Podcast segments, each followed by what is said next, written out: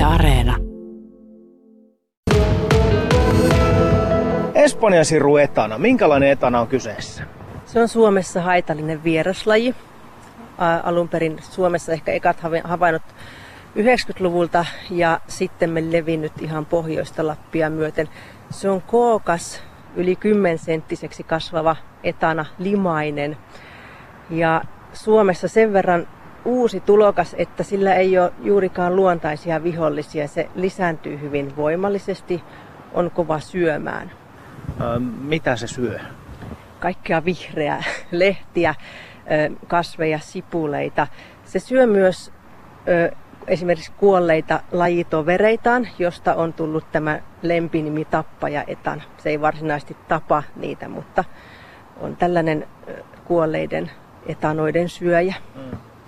Siinä vasta lupsakka lempinimi kaverille. Ympäristösuunnittelija Anna Vuori, missä päin Lappeenrantaa Espanjan siru etana havaintoja on teille, teille kantautunut? No tuonne ympäristötoimeen ei hirveästi ole suoraan sinne tullut, mutta katsoin just tuolla vieraslajit.fi-sivustolta, jossa, jossa tota, on havaintoja 2010-luvulta Tirilän seudulta ja myös esimerkiksi Sammonlahden uimarannan seudulta on, on aika paljonkin tai useita. Sen lisäksi oli Lapveden Hartikkalan seudulta ilmoitettu Lauritsalasta, Uuslavolasta ja sitten naapurikunnista myöskin yksittäisiä havaintoja. Se, siltä sivustolta katsottuna se ongelma ei näytä kovin suurelta, mutta, mutta se ei kerro siitä mitään, vaan se kertoo vain siitä, että niitä ei ole ilmoitettu sinne ei ole tullut tietoon sen ongelman laajuutta. Mm. No me kuulimme tuossa noin 20 minuuttia sitten yhden Lappeenrantalaisen äh, kuuntelijan kokemuksia koiralenkiltä tuolta Kuutostien pohjoispuolelta siellä Pirilän kohdalla, että siellä olisi jopa, jopa, jopa satoja tällaisia etanoita kilometrin mittaisella lenkkipolulla. Miltä tämä kuulostaa? Se kuulostaa siltä, että ne on todellakin täällä nyt räjähdysmäisesti sitten päässeet leviämään. En tiedä, onko aikaisempina vuosina tullut tällaisia, tällaisia ilmoituksia. Myöskin tuolta Sammonlahden uimarannan tienoilta tuli vähän sam- vastaavanlainen viesti tässä nyt alkukesästä, että nyt, nyt tämä on niinku, ongelma on räjähtänyt laajemmaksi. Miten luotettavana sinä pitäisit näitä havaintoja? Voiko Espanjan siru etanan sekoittaa esimerkiksi ukkoetana helposti? Kyllä voi sekoittaa. Jo, ukkoetana on tämmöinen Suomen alkuperäinen laji, myöskin kookas. Sen voi hyvin helposti sekoittaa Espanjan siruetana, mutta ukkoetana ei muodosta semmoisia valtavia esiintymiä, kuten tämä Espanjan siruetana. Se on enemmänkin yksittäisinä tavattavissa ukko, ukkoetana.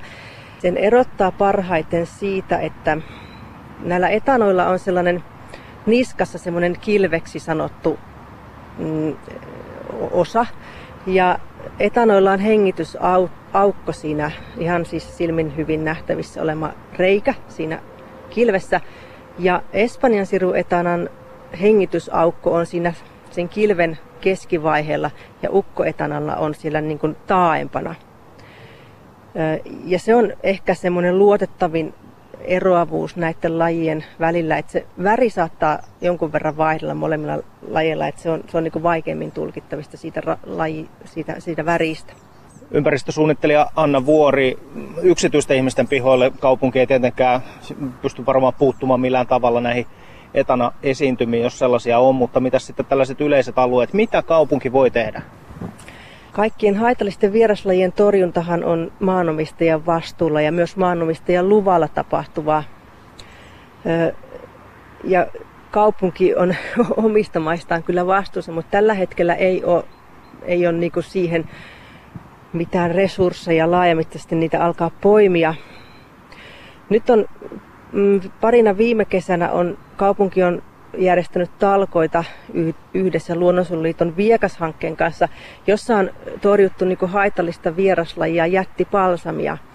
Ja kaupunki on ollut siinä mukana ja nyt eh, mielenkiintoinen yhteensattuma, että näitä pahimpia Espanjan siru etanan esiintymiä vaikuttaa olevan samalla alueella myös, missä on jättipalsamia. Ne nyt ei sinänsä välttämättä ole niin kuin, esiintyminen sidoksissa varsinaisesti toisiinsa, mutta meillä on tulossa nyt näitä jättipalsamin torjuntatalkoita tässä kesän mittaan.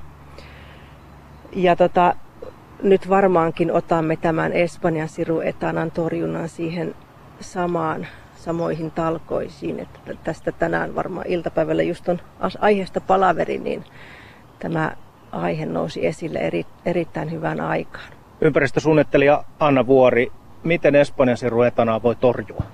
Poimimalla, ehkä parhaiten. Espanjan siruetana lisääntyy hyvin tehokkaasti ne pariutuu yksilöt, mutta ne molemmat yksilöt voivat tehdä, tehdä sitten munia. Ja yksi, yksi etana saattaa kesän aikana tehdä par, pari 300 munaa.